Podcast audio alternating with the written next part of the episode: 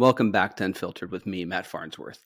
Every life is a tapestry of experiences, challenges, triumphs, and transformations. Some lives, however, transcend the usual. They become emblematic of human resilience, dedication, and raw power. Today's guest is a testament to all of that and much more. From battling the harrowing grip of addiction to entertaining thoughts of ending it all. This incredible woman has not only pulled herself out of those depths, but has risen to break competitive records, inspiring countless individuals in the span of just 16 months during a global pandemic. She undertook an awe inspiring mind body transformation. Her accolades? The unofficial Canadian squat record holder, and more impressively, the world record holder for her division in deadlift. April is at the forefront of a new battle, though, a battle of fairness and integrity in sports. April stands firmly with her belief that while every individual deserves respect and acknowledgement of their identity, there remains an inherent biological advantage that makes it unfair for transgender women, those born male but identifying as female, to compete in women's sports. April's stance echoes sentiments shared by other athletes, like champion swimmer Riley Gaines, advocating for fairness in competition. Today, we are here to unravel her path to success in sobriety, and we're here to navigate the complex issues she is facing, to understand the story behind the headlines, and more importantly, to hear from the heart of the person who's living it. Ladies and gentlemen, joining us on Unfiltered is April Hutchinson. Hey everyone, since we're a fresh new show, it would be absolutely incredible to have your support. If you're finding value in our content, please hit that subscribe button below and ring that notification bell. It's a quick click for you, but it's a massive boost for our channel. Unfiltered with Matt Farnsworth. I mean, me personally, like weightlifting is it. It saved me, like saved my life. I absolutely love training. Um, I'm getting a little bit older, so I'm getting a little sore. I gotta say, my shoulders are starting to feel it. Um, how old are you? I was gonna say, I think we're the same age. I'm 47. Are you really? Yeah. Wow, you do not look 47 years old. Um, I'm, I'm I'm quite shocked actually. I, I, said that to myself yesterday. I'm surprised I don't look more to weathered or something because I I like smoked a pack of cigarettes a day with that alcohol. So I'm like I'm pretty mm-hmm. I'm pretty lucky. really? So how? I mean, how long did that go on? Like, I mean, we're you know, on this podcast, we get into recovery, we get into sobriety. I mean, from from what I have seen online, and I've I've watched a lot of your stuff, and I vibe with it like totally. I'm I'm on your page. Um, wh- where did this all start? Like, when did you when did you actually start using drugs or alcohol? How did that begin for you, and what was that experience like? Um, I think I, I started drinking like pretty young. I grew up in an alcoholic family. My father was an alcoholic. Um, so I, it was always around me. I think I had my first drink when I was probably five years old um, on New Year's Eve. I had champagne and orange juice.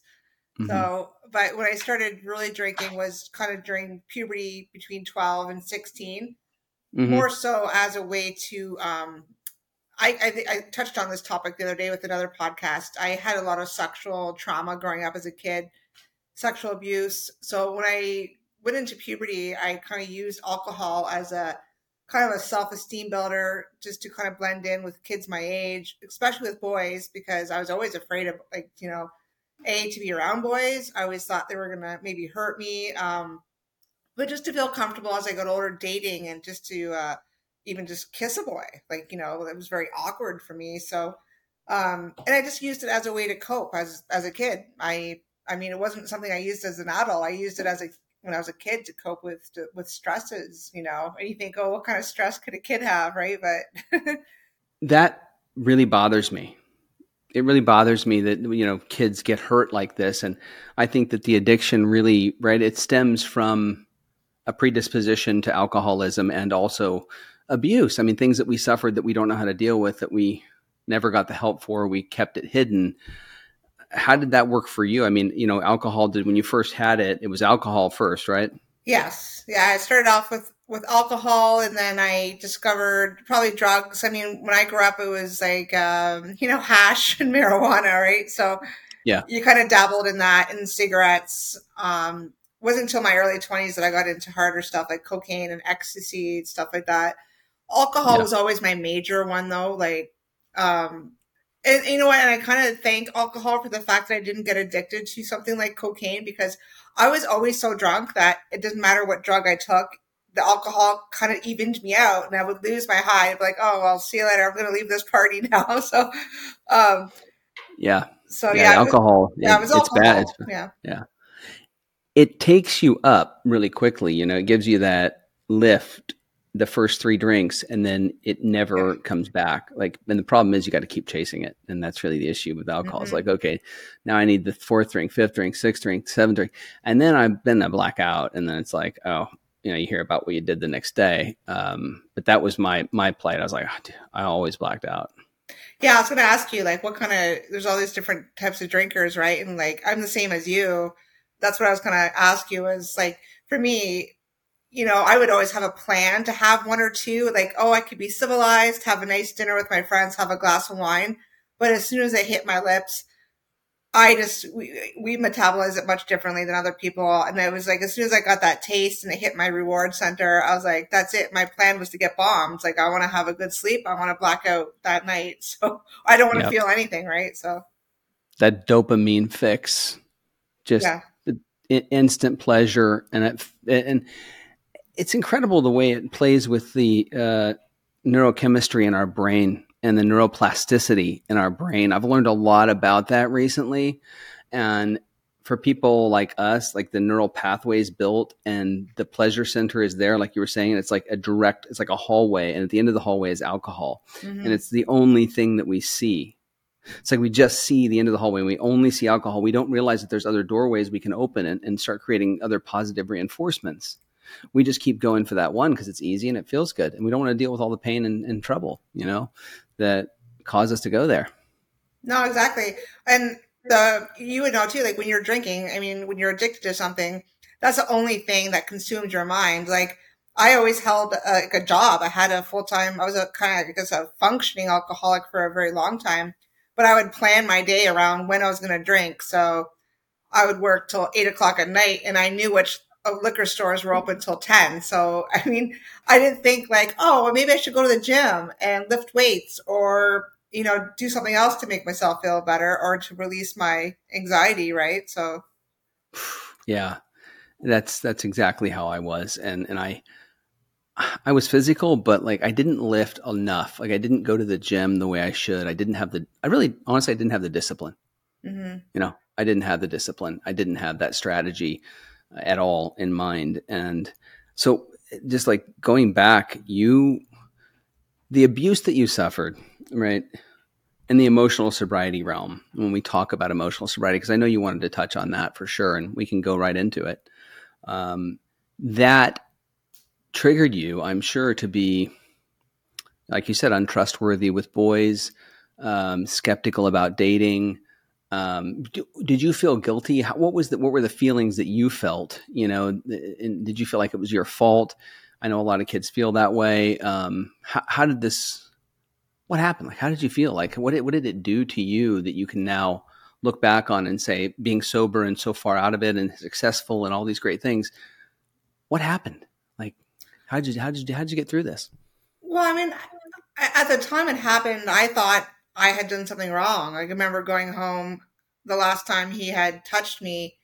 Um, and I ran home and I hid under my bed. My dad was on the police force at that time. And again, he, I grew up with an alcoholic. So all I knew was yelling and rage around my house. Right. So, mm-hmm. um, so I thought he was going to yell at me and spank me when he found out what happened. I totally thought it was my fault. I thought it was okay. Um, I got taken to the doctors and I kind of knew it was bad. But after that, I, I started being promiscuous with all the kids in the neighborhood because I was like, oh, uh, mm-hmm. show me yours, I'll show you mine, kind of thing. Yeah. So mm-hmm.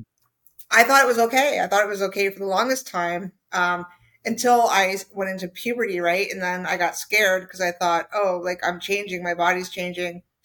I got to wear big clothes, hoodies. I remember hiding from my dad and my brother because I thought they would abuse me too, like anyone. So, um, which is crazy. And I, you know, I still had that feeling even going up into my teenage years, right? I thought, oh my God, my uncle's going to try to touch me. Like it was, it's just crazy. And it took me a lot of therapy to get through it.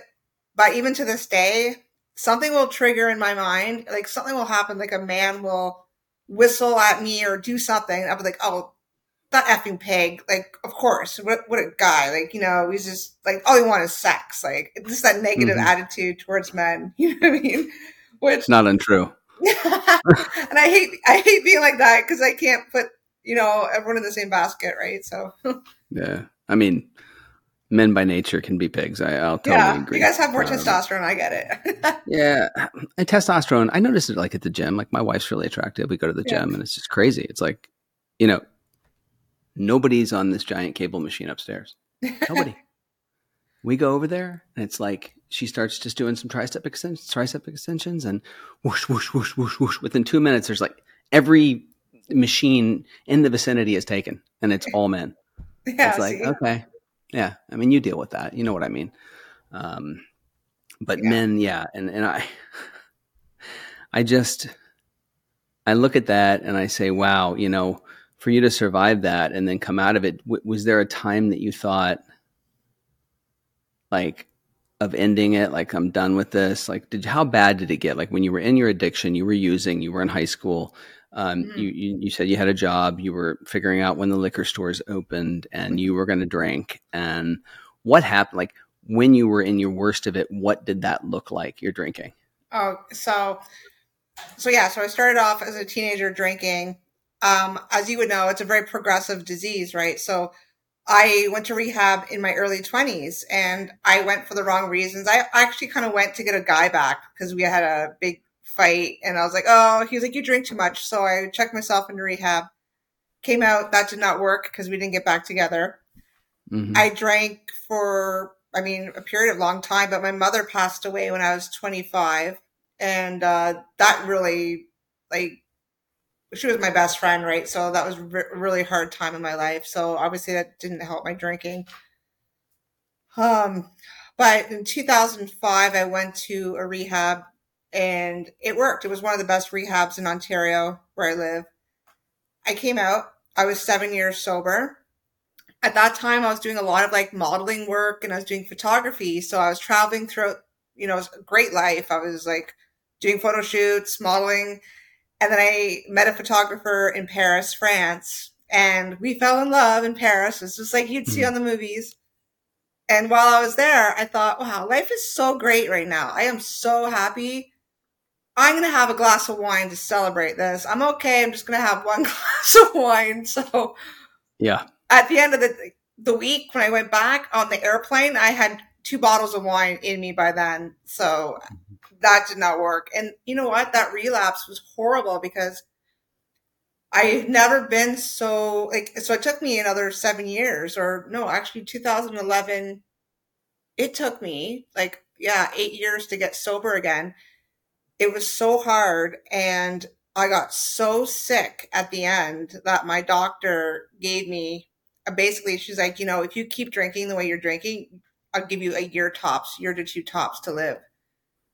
Because at the end, I was so sick, my body was literally shutting down. Like I, I couldn't cross the street or go to a liquor store without literally throwing up. Like it was crazy. I couldn't control. I'd be driving my car, I would throw up. Um, I was my, my skin was yellow. Um, I I tried so hard. My friends around me actually tried to wean me off the alcohol, and I couldn't do it. I would go to the next day, and I would be convulsing that I needed that drink.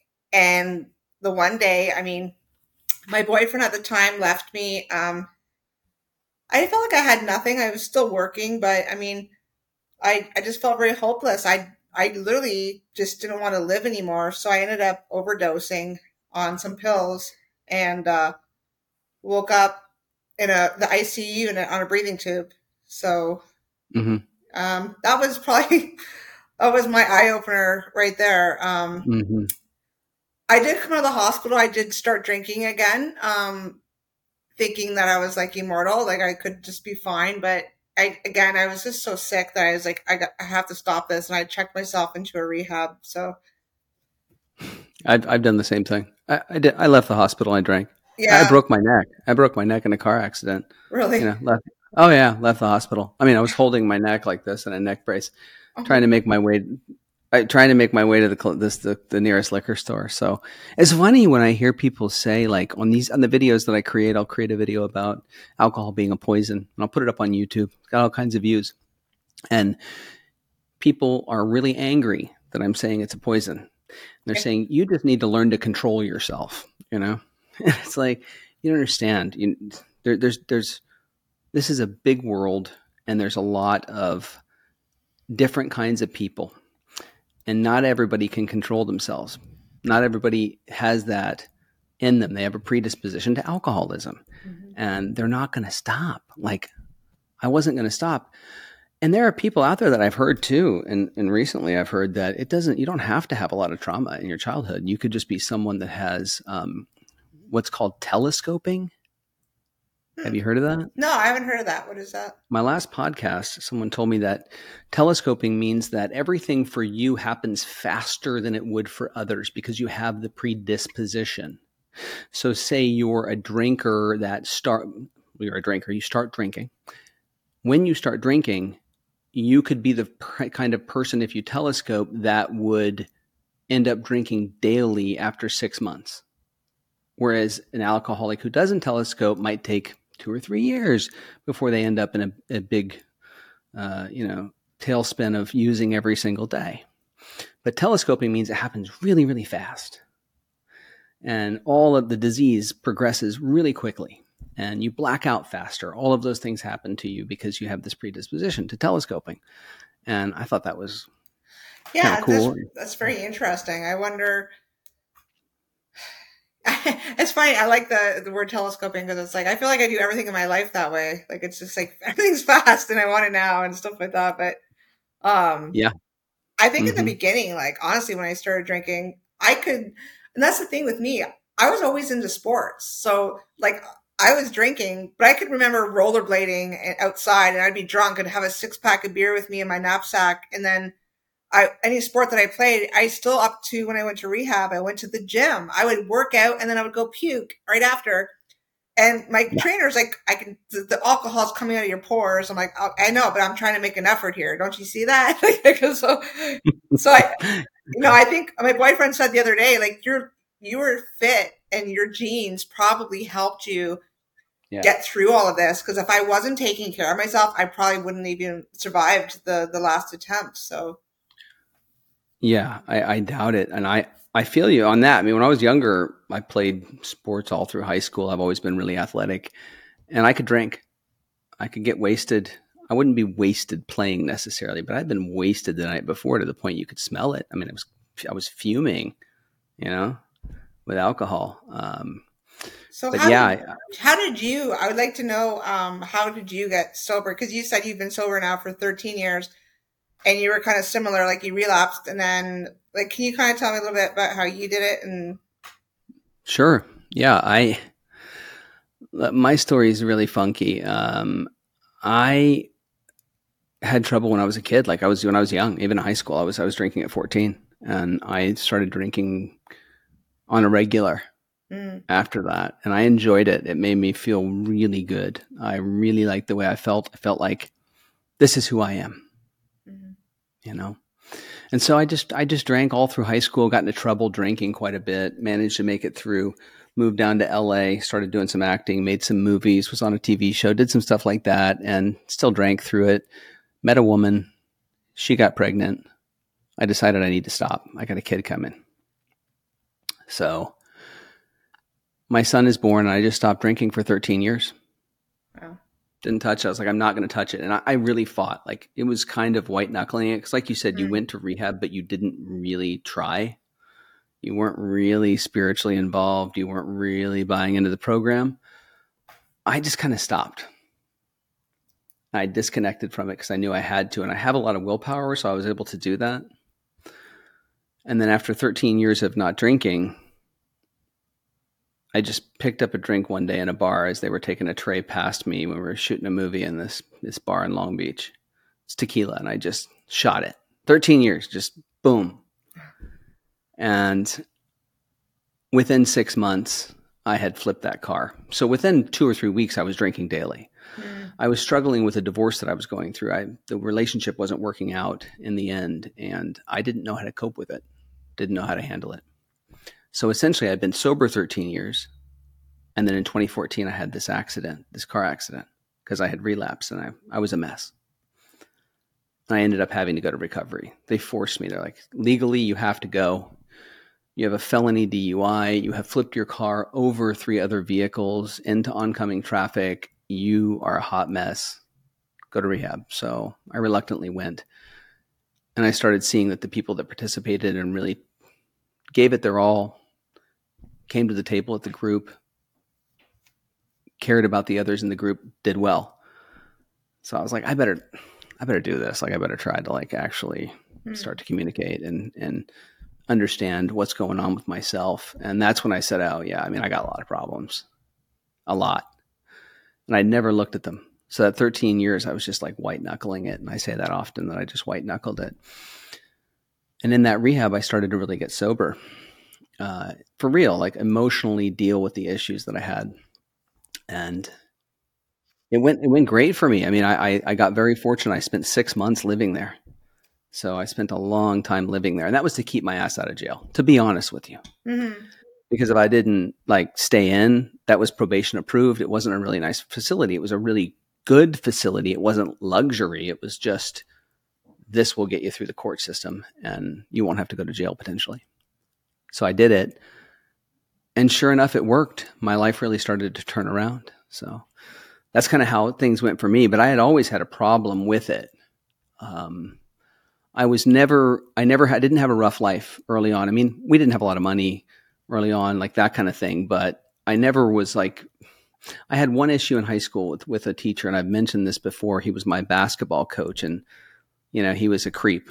And he eventually, 20 years later, ended up getting bust, busted for child pornography. But he did try to do, he did try to mess with me in um, the locker room one time when I was in middle school in basketball, and I told on him. I told my mom. Well, my mom called the school and she was like, "Don't ever do that again." Well, of course, I got kicked off the basketball team, right? right. And he was the science teacher, so I ended up failing science. F. So that's when my friendships started to change. So if I could, if I could go back and I could tell you like a point in time when it happened to me when like mm-hmm. things started to change well all the athletes like you were saying you were an athlete that i the athletes that i hung out with i no longer had that friendship circle because i was off the team. Mm-hmm. and then i became a failure right all because of this this pedophile.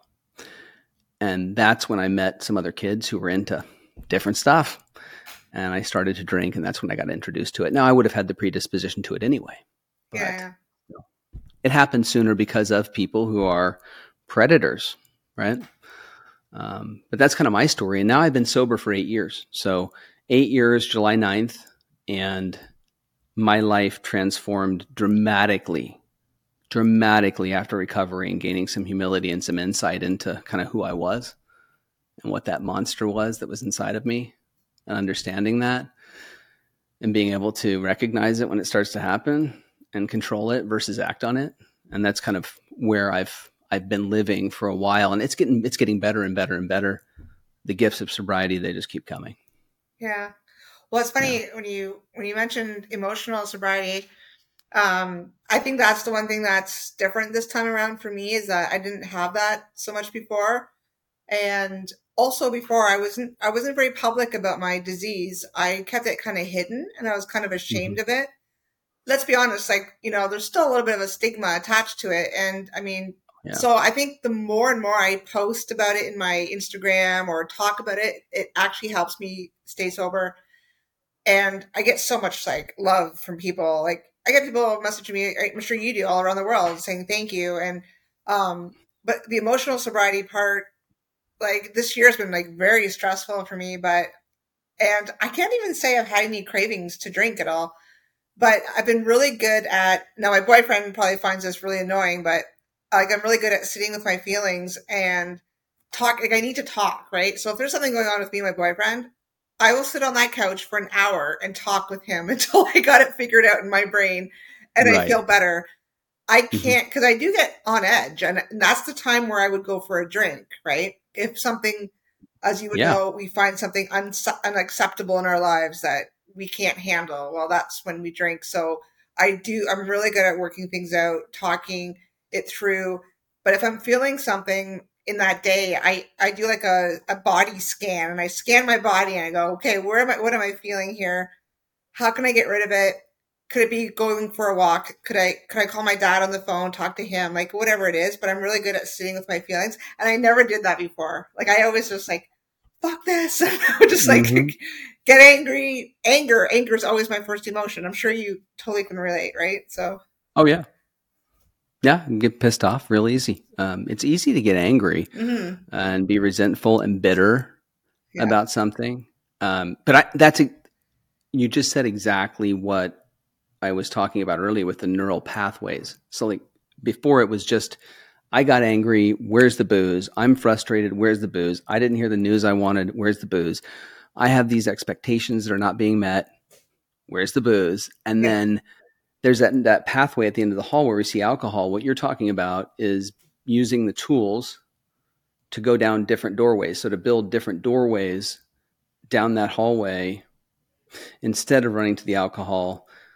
I have a lot of anxiety today. Uh, I need to go to the gym. Mhm. You know, I like you said, I'm having emotional issues. I need to sit down and talk with my spouse or my boyfriend and work through it instead of just running to the booze. Yeah, and I, and I know when I came out of rehab too. Um, I don't know if you did this, but I had such a sweet tooth, and I was craving chocolate every night, or or gummy. I like I still love like gummy bears or something. So I I would Mhm. eat a whole bag of gummy bears when I came out, and I was like, oh my god, I'm gonna get fat. Like this is horrible. But then I was like, no, this is so much better than alcohol, and it's a phase. And within Mhm. three months, I got off that little sweet tooth, right? And I replaced it with something else. Like now I'll have like a protein shake at night or something sweet, like protein ice cream. But like I didn't beat myself up for doing that because even now, if I'm feeling stressed and I have a bowl of ice cream, I'm not like, oh, like I don't beat myself up because it's not alcohol. Because I just know, like we said, alcohol will kill me. It's just so. I mean, yeah, Yeah. it's just much much I- better. I've been there and I, I have had issues with eat I ate a little too much sometimes, but when I got out of rehab, I was like me too. I'm going to the gym. I was like getting ripped. I didn't have a license for a year and I did not drive one day. I rode my bike all over. So I had this apartment in Seal Beach and I would ride to Long Beach and go to Gold's Gym. And that's where I really started like really lifting, Yeah, like with power lifters. I used to work out at Venice Gold's in, in LA and that place is crazy. It's like that's a different world. That's not even like real life. Like people don't look real there. You go in and there's so much tren rocking yeah, around. You don't- right. Yeah, you don't even know like what is this is this how much human growth hormone is in this place? Like uh, could i get high just walking around? Can I, I mean i could probably just if somebody s- sweat dripped on me i would be bigger. Exactly. um, it was it was crazy. But it took me you know the riding the bike from you know six or seven miles a day one one direction six or seven the other way lifting in between that kept me sane during that time period when i was trying to figure out okay who the hell am i? What am i going to do with my life? Because i don't have the same life i used to have. I'm not married anymore. I'm not with the same woman. I still have two kids i need to take care of. I'm never going to be able to do show business again because it's just too demanding. It's not good for um, recovery, and you know the people are not the greatest in that industry. So I started to uh, try to figure out who I was going to be. So I started doing personal training because I liked weightlifting so much, and so I'm sure that this kind of thing happened to you too, right? I mean, you're in recovery, and then I mean you're you you hold the world record for deadlift. Is that right? I have the North the North American record. North American record. Yeah, so I have I'm a record holder for North American deadlift. Uh-huh. I mean, I've Um, seen you deadlift, and I'm just like, I deadlift, but I mean, I I don't think I could put up what you're putting up. You know, I mean, that was that's crazy. What is it, 485 or 435 or? Oh no, so the North American it actually wasn't even my highest. My highest ever was five ten. Um, which I did during COVID, and then the the North American's forty four. That's actually pretty low for me. Um, I just pulled five oh seven last year at Worlds, and um, but yeah, like no, no, I'm, I mean, I'm very impressed with my. I'm very happy about that. I, I just always Yeah, have these high like- expectations of myself. Uh-huh. I mean, I got to do the math on that. So, like, if I'm here, I got 45 pound plates, right? so I usually put like the max, I'll put like three plates on each side, right? So that's 45 times seven, right? That's 315. Yeah, 315. That's usually the three plate mark, um, mm-hmm. which is a milestone for a lot of people. Like, you know, that's good. Yeah, thanks. I appreciate it. oh my god, it's so. Hey, I so my boyfriend, he's a firefighter. I lift yeah. more than all the firemen at the hall, so that's but that's because of years of training. That's like literally of training course. every day. So how do I? I mean, give us some. T- I mean, we're we're not on the sobriety thing, but I kind of want to know because I'm here. Like, give us some tips on the weightlifting. Like seriously, like when I'm in a deadlift.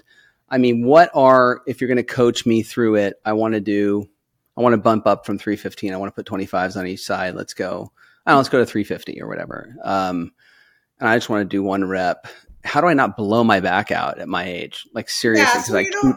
that's the thing. So even with me now, I've been doing this for a while, and you like when I first started. I mean, some of the gym bros were like, "Here, they put three plates on. They go go lift it," and I foolishly did that, and I was like, "Ow!" I tweaked my back you always mm-hmm. have to warm up. Like even now, I'll go, I'll I'll warm up with just the bar, and I'll do some like some like RDLs just to get me loose. Okay. And then you put two plates on, or um, one plate, two 45s on there, and then put another one. And you, you accumulate up to that point, right? So you just mm-hmm. never go in and just lift 315, right? You just, yeah, I, I do 20 pound jumps personally. They feel, it feels comfortable with that. I used to do mm-hmm. 30 pound jumps, but, um, I kind of, I just basically changed my method of um, training lately. So no, you just you have to work up to that, and I say that to anyone because a lot of these young kids, especially in the gym, just go, they end up injuring themselves. Same thing goes with bench press and squats. Like you just have to slowly work up your way up. I know people get impatient, but you're really going to save yourself a lot of time and injury if you don't. Oh yeah. I mean, I always start out with, you know, I usually go to 45s to start and then just go from there. It's pretty light for me. I mean, I'll stretch some, but I haven't tried the RDL prior to it just to get some stretch going in the lower back. Yeah. And at my age, I definitely definitely feel it. You, you know? uh, sumo or con- conventional deadlift? Just conventional. Yeah. So I started I actually roll the bar if you see the way I do it, I actually roll the bar into myself um, because I'm so tall. I'm almost six feet tall, so it's very um, some, somewhat uncomfortable for me to deadlift because my legs are so long. So I don't like sumo, so I actually just roll the bar into me. The kind of like Eddie Hall. A lot of those strong men do that as well. So, hmm, yeah, and then over under. Yes, switch grip. Yes, definitely. yeah. I yeah. mean, I always do that. I, I have been doing it like mm, pretty hardcore for like five years, but yeah. No, I'm not trying to like compete, so I don't usually beat myself up to the point where I need to bump it up past three plates. Um, because I'm I'm like I said, I'm nervous about getting injured, but that's impressive. So North American record.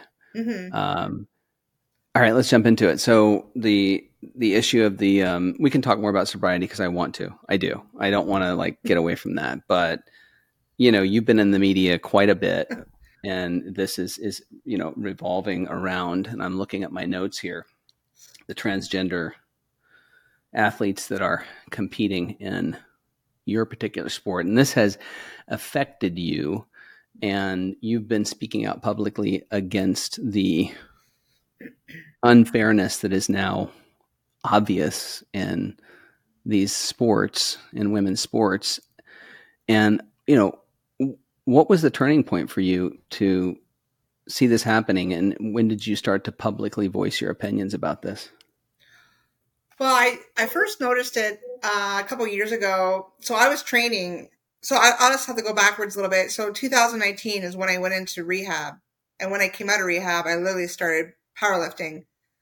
So, yeah i should have asked that. So you started that's when that that was like your your motivation yeah. here. You found you found something there. I mean, let's let's just touch on that really quick. So you were coming out of rehab, and I should have asked this. So lifting, you got into it. What what sparked? What happened? Yeah, so I, I came out of rehab and I was like, well, I want to keep active. I did dabble a little bit in powerlifting training when I used to do I used to do MMA um, a couple years ago. I think I told you I did like a cage fight, and that was so. Mm-hmm. One of my coaches, who's a retired UFC fighter, Chris Clements, he was like, "Well, you should do powerlifting. Really helps with the explosiveness."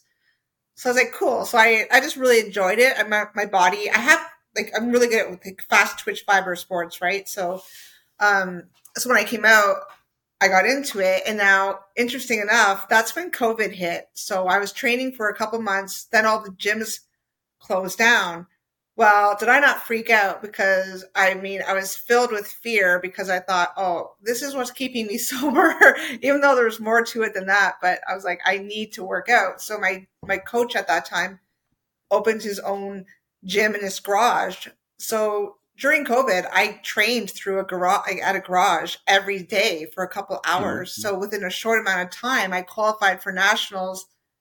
Then when things opened up, I went to nationals, I went to worlds, all in the same year. It was it was crazy. Like people don't usually do that. So um, meant to be, meant to be that. That is a that's a god shot right there. Exactly. So um, and during this time, during COVID, I was talking to this other powerlifter online by the name of Anne, and all this time I thought Anne was a was a female. Be- he would refer to himself as like a she boy. I just thought he was kind of like a butchy looking like girl kind of thing. Um, so we talked for like a year, and then towards the end, we were talking about Laurel Hubbard competing in the Olympics, and I was like, "Oh, I said, men should not be competing." Said that's completely unfair. Like, and he's like, "Well, I'm a man," and I was like, "You are?" I said, "You didn't tell me that." He was like, "Yeah, I transitioned when I was like 21 years old." So I basically just um, like I said, it's completely unfair. Like you should not be lifting. Like how far do you expect to go? And he's like, oh, I want to go to nationals. I want to go to the worlds. So I was just like, well, I'll raise hell if that happens because I will mm-hmm. not be quiet about that. That was my last words to him. He blocked and deleted me. And then for like a year after that, I was writing my federation, but they would just ignored me. And um, finally, I went and sought help from Icons, which is a women's group in the States that helped Riley Gaines, the swimmer. Um, also, ICFS, Dr. Linda Blade, all these Olympic athletes just came, swooped me up in their arms and like helped me with all this stuff. I got a lawyer involved. They paid for my lawyer. Um, mm-hmm. because my, my federation was literally trying to threaten me with suspension off Team Canada because I was speaking up about this. Now that's Canada for you. We're like I don't know, I know. know anything about our Prime Minister Trudeau. Like he's just like uh he's very um like he, he basically would agree with men lifting with women. Like he's all for that. So I mean, it's really hard to fight a government that agrees with it. So I literally was the only Canadian athlete speaking out on this. It was very very stressful.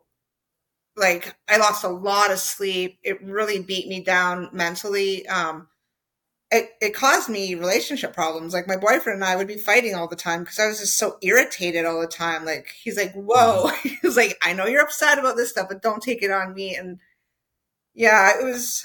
I wasn't doing well. Like I, I didn't have a craving for drinking, but I tell you, it's been very stressful the last year and a half. Finally, I've had some peace in the last like four months because we actually all my speaking up has actually got the policy to change. So yes, pro women. It's it's changed. It's it's working. Hell yeah! Like and, okay. And you know what?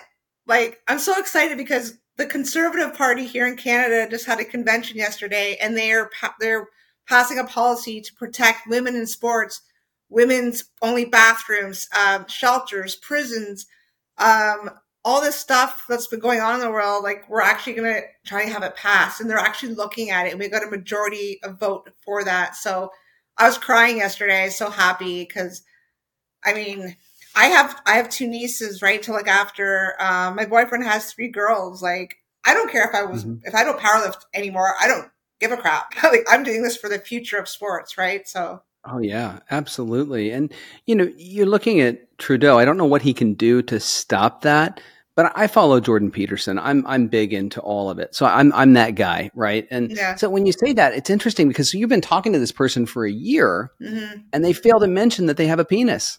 Yeah. Well, they don't have a penis anymore because they had the transition. So they did have surgery. it removed. So they but, the, the, the, surgery they they did that. They removed the penis, but it doesn't do anything. That's yeah. It's, it you're still a, yeah. You're still raised to what age? Probably how old is this person? Well, so this person transitioned after the age 20. So he went through full blown puberty. So the thing is, um, if he had transitioned at between before the age of 12, maybe you have to look at that differently, right? But he was a he was a fully developed man with um, testosterone levels. Even if he takes hormones, that still doesn't negate the fact of your larger hands, your body, your like your body mass, right?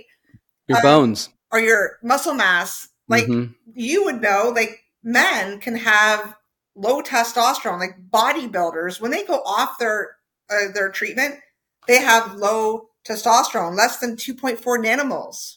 But mm-hmm. look at how jacked and how muscular and how strong those guys are. Like it's crazy. Like still. Yeah. So I, I, I feel for you in that in that area, trying to do that and deal with that because you know, I know that I mean, for me, it's like and, and I, I don't say this often, but the whole leftist side, like the way that whole ideology, the way that's working, it's it's psychopathic.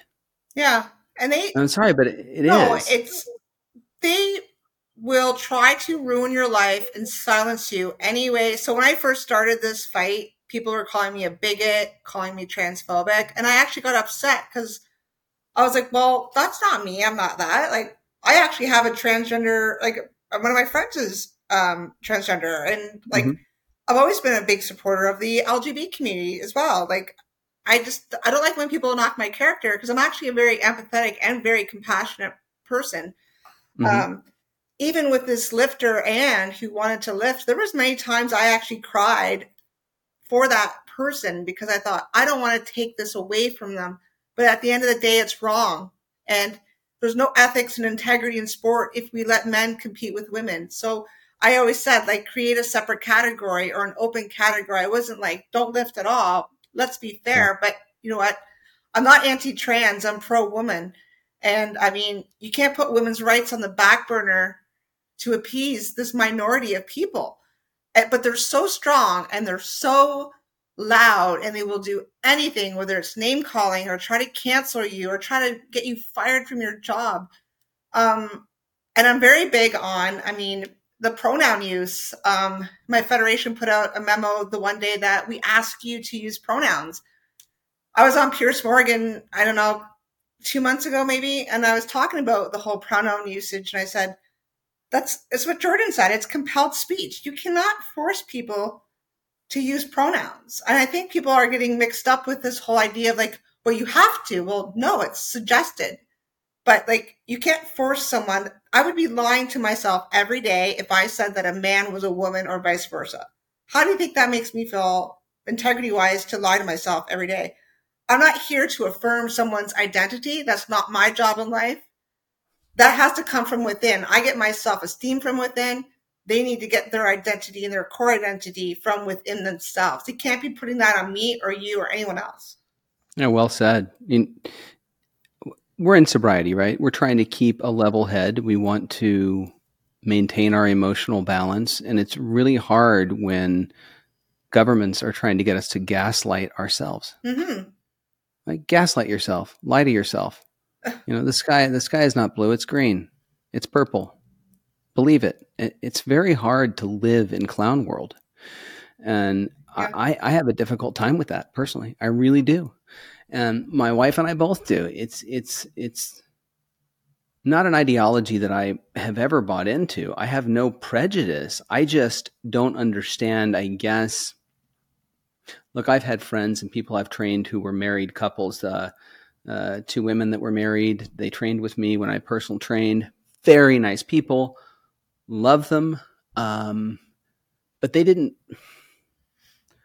they didn't put it in your face. They didn't constantly talk about, you know, look at us, we're together.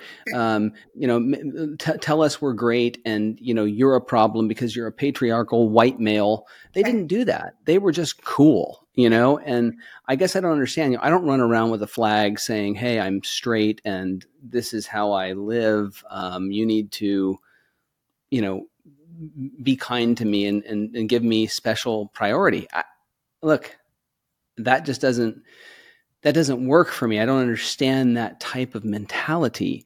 And so it's hard for me to rationalize with that side and what's happening right now.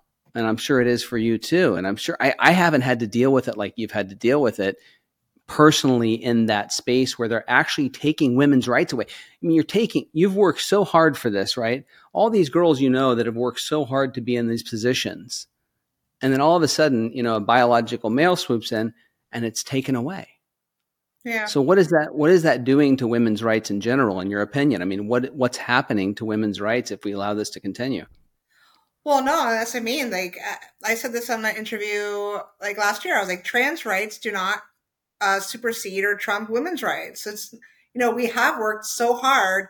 I mean, we're not, and it's funny. A lot of people go like, "Well, where are the feminists?" You know, the feminists asked for this because you know you guys wanted to be paid the same amount as a man, and you guys wanted to play on the sports teams with men. I, that's like my biggest pet peeve when that happens because like that's a totally different situation. And I mean, when we call this an ideology, that's exactly what it is. It's an ideology. It is not truth. It is not fact. Um, there's an expression that the truth will be silent. Okay. We know our truth. We know the truth. We don't have to put it in people's faces. So it just goes to show that when they start yelling like, "Oh, I'm this, I'm that," and blah blah blah, they're covering up. They're, you know what I mean? That's they're so insecure, and that's they're just latching out, trying to get that from other people, and it's just like, cool. You know what? Just be yourself. Just be mm-hmm. comfortable in your own skin. No one's out to get you we all like, I mean, I think the human race is a pretty loving, supportive human race, right? At the end of the day. But it's true. It's like that parent that's like, do your homework, do your homework, do your homework. It keeps nagging you. Well, guess what? You're not going to do your homework. you know what no. I mean? So, yeah.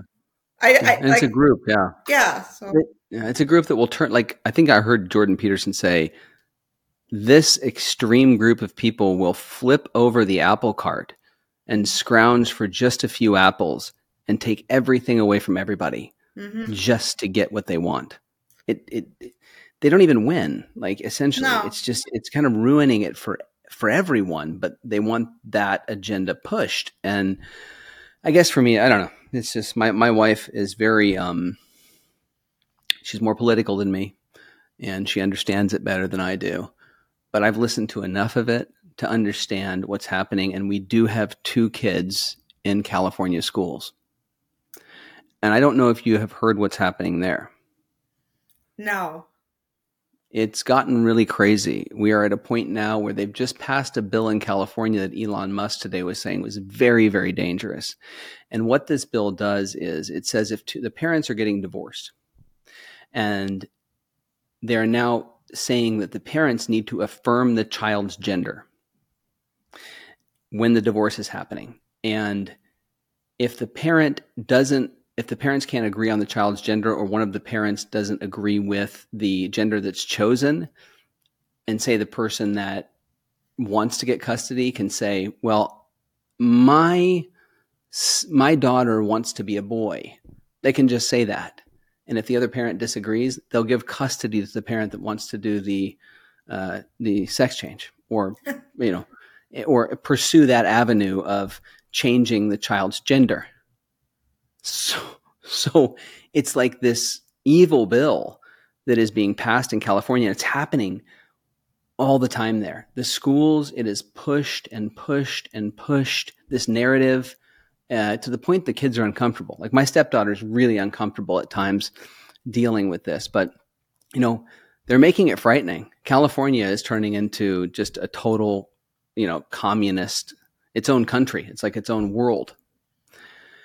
And I don't think it's going to spread to the rest of the nation too fast. But I mean, when Elon Musk is stepping up and saying, hey, this is really dangerous, this bill that just passed, it's scary. Like, is this what?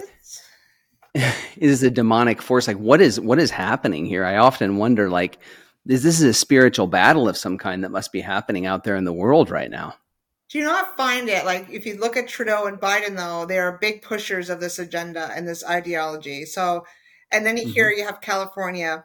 Um, like you have to look at there's a bigger, bigger picture. We might not even see what's going on, but there's a huge picture. I don't know if it's big pharma, like every kid that goes through a um, hormone replacement. I mean, I forget how much money they get. It's it's a money making. Yep. I, I actually thought the other day. I was like, maybe they're just trying to control the population because I forget what the percentage is now that actually consider themselves part of the LGBT community. Like, it's just, it's just crazy. Like, It's a Uh, tiny percent of people. yeah, It's not even a very big percent of people, but yeah, I guess it must be a big moneymaker, but it could also be more of an evil agenda, a one world order of sort, sorts. I mean, we can get conspiratorial about this and talk about, did- you know, the digital currency that's going to be happening and how they're going to be able to maintain and monitor us because we're not going to have any cash anymore.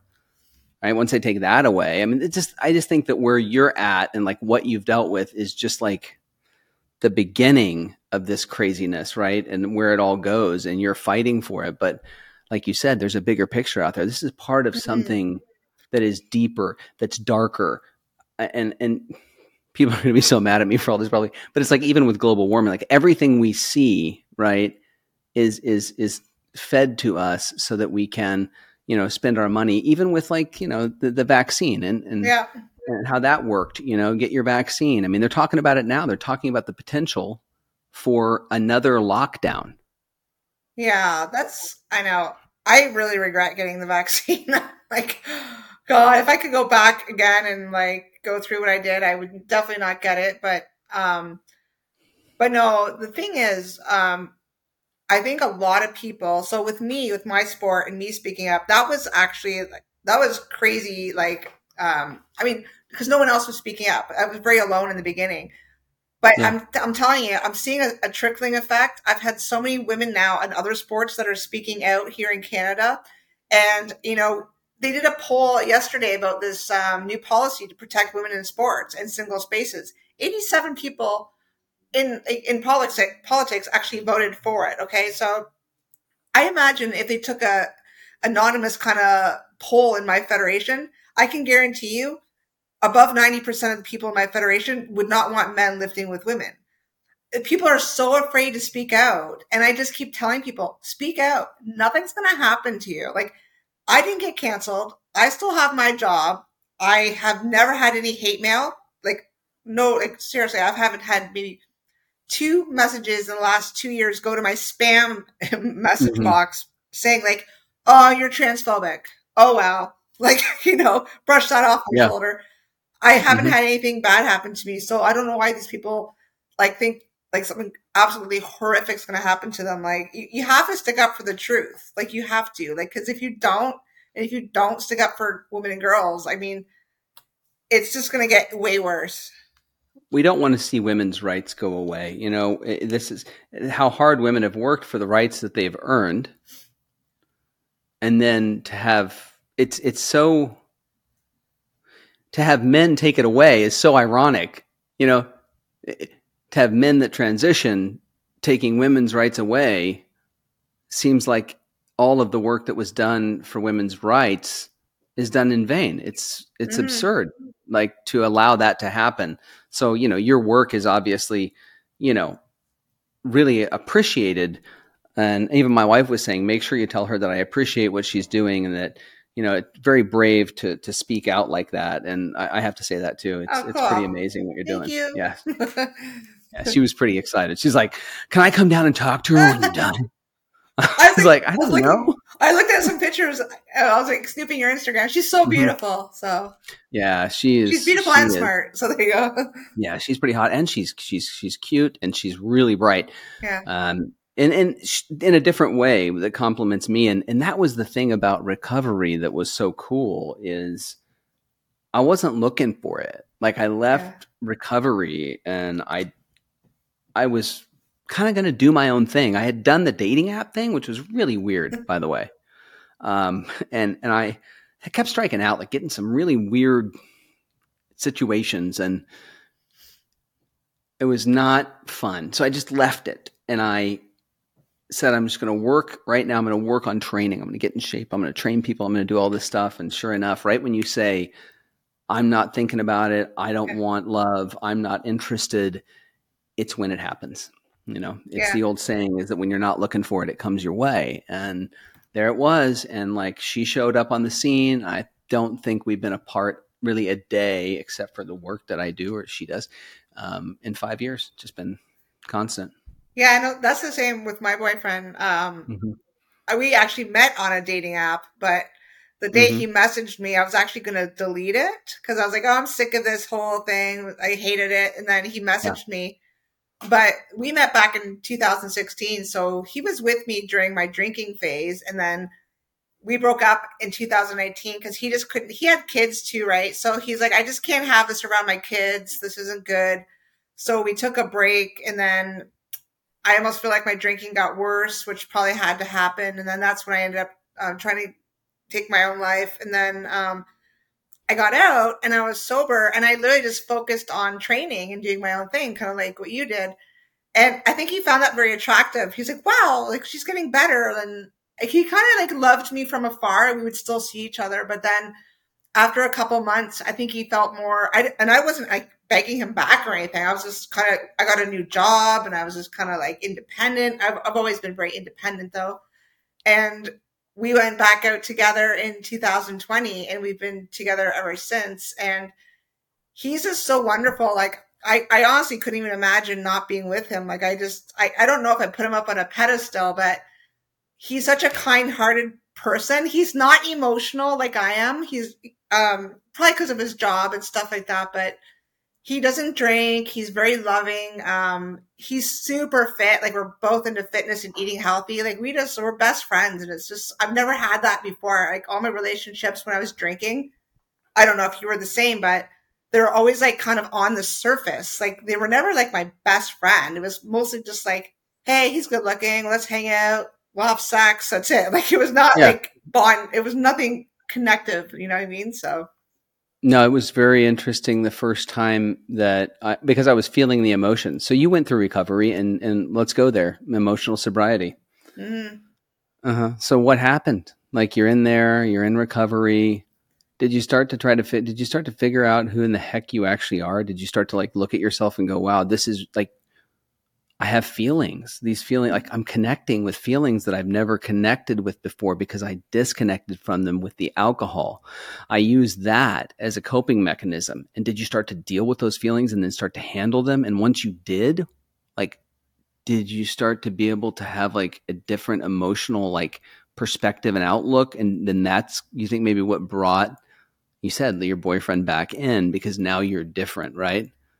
Yeah, and I and I think like when I was drinking, I had such low self esteem and self worth hmm that I think that's what's make me such a good spokesperson now, especially for this stuff in sports. Is that like I've realized a how important life is, but and you know, I only have this one life to live. Like, and I have self love, and I have self respect, and having that has allowed me to speak out because I mean I don't have any fear in regards to that, and I think if I had been insecure or no self esteem, I would never be able to take on this fight, right? Um, just like I said about lying every day, I know if I lied my, to myself every day just to appease someone, that I would probably drink again because I live a life of honesty. Like my boyfriend and I laugh about it all the time. Like I can't hold anything, like I'll I'll make something for dinner, and he hates spicy stuff, and I'll put hot peppers in it. And he'd be like, "Why is it so spicy? It just tastes spicy." I'm like, "I don't know." But then, like two minutes later, I'm like, "Okay, I put spice and put peppers." like I just, had to, you know what I mean? Like, I, I Uh-huh. can't, I can't tell a lie, and I mean that's really helped me. But I think at rehab, um, the best part for me was dealing with my mom's death. Um, I had to write like letters to my mom while I was in rehab. Like it was really hard, and even to this day, maybe once every couple of months, I just bawl my eyes out thinking about my mom because, I mean, that's the biggest regret that I have in my life is not being sober before she passed away, and I can't, I can't change that. Like it doesn't matter what I do. Um, that was who she knew, right? Was drunk April, and I can, you know, I can hope. Um, sorry, I can hope okay. like Yeah. that she can see me now, and I feel like I get little signs from her, maybe um, to say, "Hey, April, I'm with you. I can see you." Um, otherwise, I guess I'll just meet her in in the great big sky above and be able to see her, and you know. But I mean, it's hard. It doesn't matter how much therapy or self forgiveness stuff you do. It's not like I can go and talk to my dad and say, "Hey, Dad, I've already made amends with him."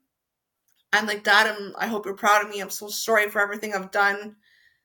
Even to this day, even though I've said sorry four years ago, I still say, Dad, I love you. I'm so sorry. And, um, but my mom's a different thing, right? But I mean, I can only hope that me being who I am today and being a good person and helping others, like she already said, she always said that to me before she died, like, don't be sad about me. Just help other people. And then if you help people, it'll make you feel happy. So you won't have a time to be sad. Right. So I try to do wow. that. So Wow. That that's that's really profound. Your mother said that to you before she passed away. Yeah.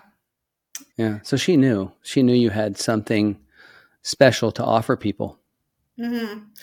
Mm-hmm. Yeah, and and she was like that. She was always helping people. So I feel like I'm kind of she's inside me, and we're just doing this together. So I mean, and of course I mm-hmm. I feel like she helped me get sober. I mean, she's she's my angel. So there you go. Well, I I, I that's amazing that your mom had that foresight to look forward and be like, okay, you know, you know, these are my last days, and and I know you feel guilty, but have you come to terms with it and, and you've got acceptance now that, you know, that's, that's how it happened. And, and does that, is that like a driving force for you to move forward? Like you said, like with all this, did it give you a lot? Did it, instead of it destroying you, which I know it does a lot of people, it seems like it empowered you. You know, that's, uh, that's pretty, um, pretty profound to uh, have your mother, uh, live on through you like that. Yeah, I mean, um, I like I have to be honest. I think without her, um, there's certain things in my life that don't seem as great. Like I'm probably going to get married in the next couple years, and I'm not like so super excited about it because I'm not going to have her there mm-hmm. with me. Um, but I definitely do feel her soul with me with this whole she was a fighter right? And she was always a fighter even though she was sick like she had diabetes and then she ended up getting brain cancer. But she was always like running marathons. She was super fit. She would try to do her best. She was such a kind person. She she would cry when she would help like i'm the same way. Like if i help someone i cry because i'm so happy. Like you know mm-hmm. i'm just i'm so empathetic for people and that's how she was. So i do feel like yeah, like she's living through me and, and I can help people. You know, she's helping people by using me as a, like a vessel or something. But yeah. Yeah. Did she, did she struggle with your addiction? She, did it upset her that you were going down that path? Oh yeah. Like, I mean, she went to Al-Anon. Um, she was always so worried about me. And that's, that's the, the hardest part is that she was always stressed out about, oh, where's April? Is she, is she home safe? Sometimes I wouldn't come home at night um, mm-hmm. constantly worrying. And I think that's part of my guilt too, is that I feel like here's my brain thinking like, oh my God, I caused her to get cancer because of all the stress that I put her under. Um, mm-hmm. You know, I do, I feel guilty about that. And, you know, this is how your brain works, right? Like, I, I have a lot of, I still have a lot of anger towards myself. And, you know, I have to work on that for sure. But I mean, I can't beat myself up. I, I try to keep myself busy so I don't think about it a lot. But I mean, um, but no, I, you're, I, you're three years in. I mean, you made it three. You're three years sober, right? I have four years coming up next week, actually. Oh, that's awesome. So four, you are there. You are knocking on the door. have you heard the term in AA that five years your head pops out? No, oh, no. I yeah. don't. Do you do you go to AA or? I did for a while. Yeah, I did. I mean, when I first started, it was like, you know, what else am I going to do? I'm, I'm absolutely, I was living in a, it wasn't the real world. It was like this vortex of hell when I first went into recovery. And it was, it was my own personal hell. And I had to walk to, to try to rationalize what was going on in my brain. So I'd walk like 20 miles a day. I'd walk like 10 miles to an AA meeting with my broken neck. And then I would walk, you know, back to the rehab house and back to the groups at the center and I would do all this stuff and um, yeah it was just it was awful but I did I did AA a little bit and hmm. now I've gotten more into philosophy I've gotten more into religion and I did have a bit of a spiritual I did have a spiritual awakening and I think that is what really motivates me and moved me. And I think I did have that spiritual awakening through humility and through helping other people. Like you were saying, like, mm-hmm. Like that's where it's at is really if you want to be happy in your life, right? Take on some responsibility and help other people.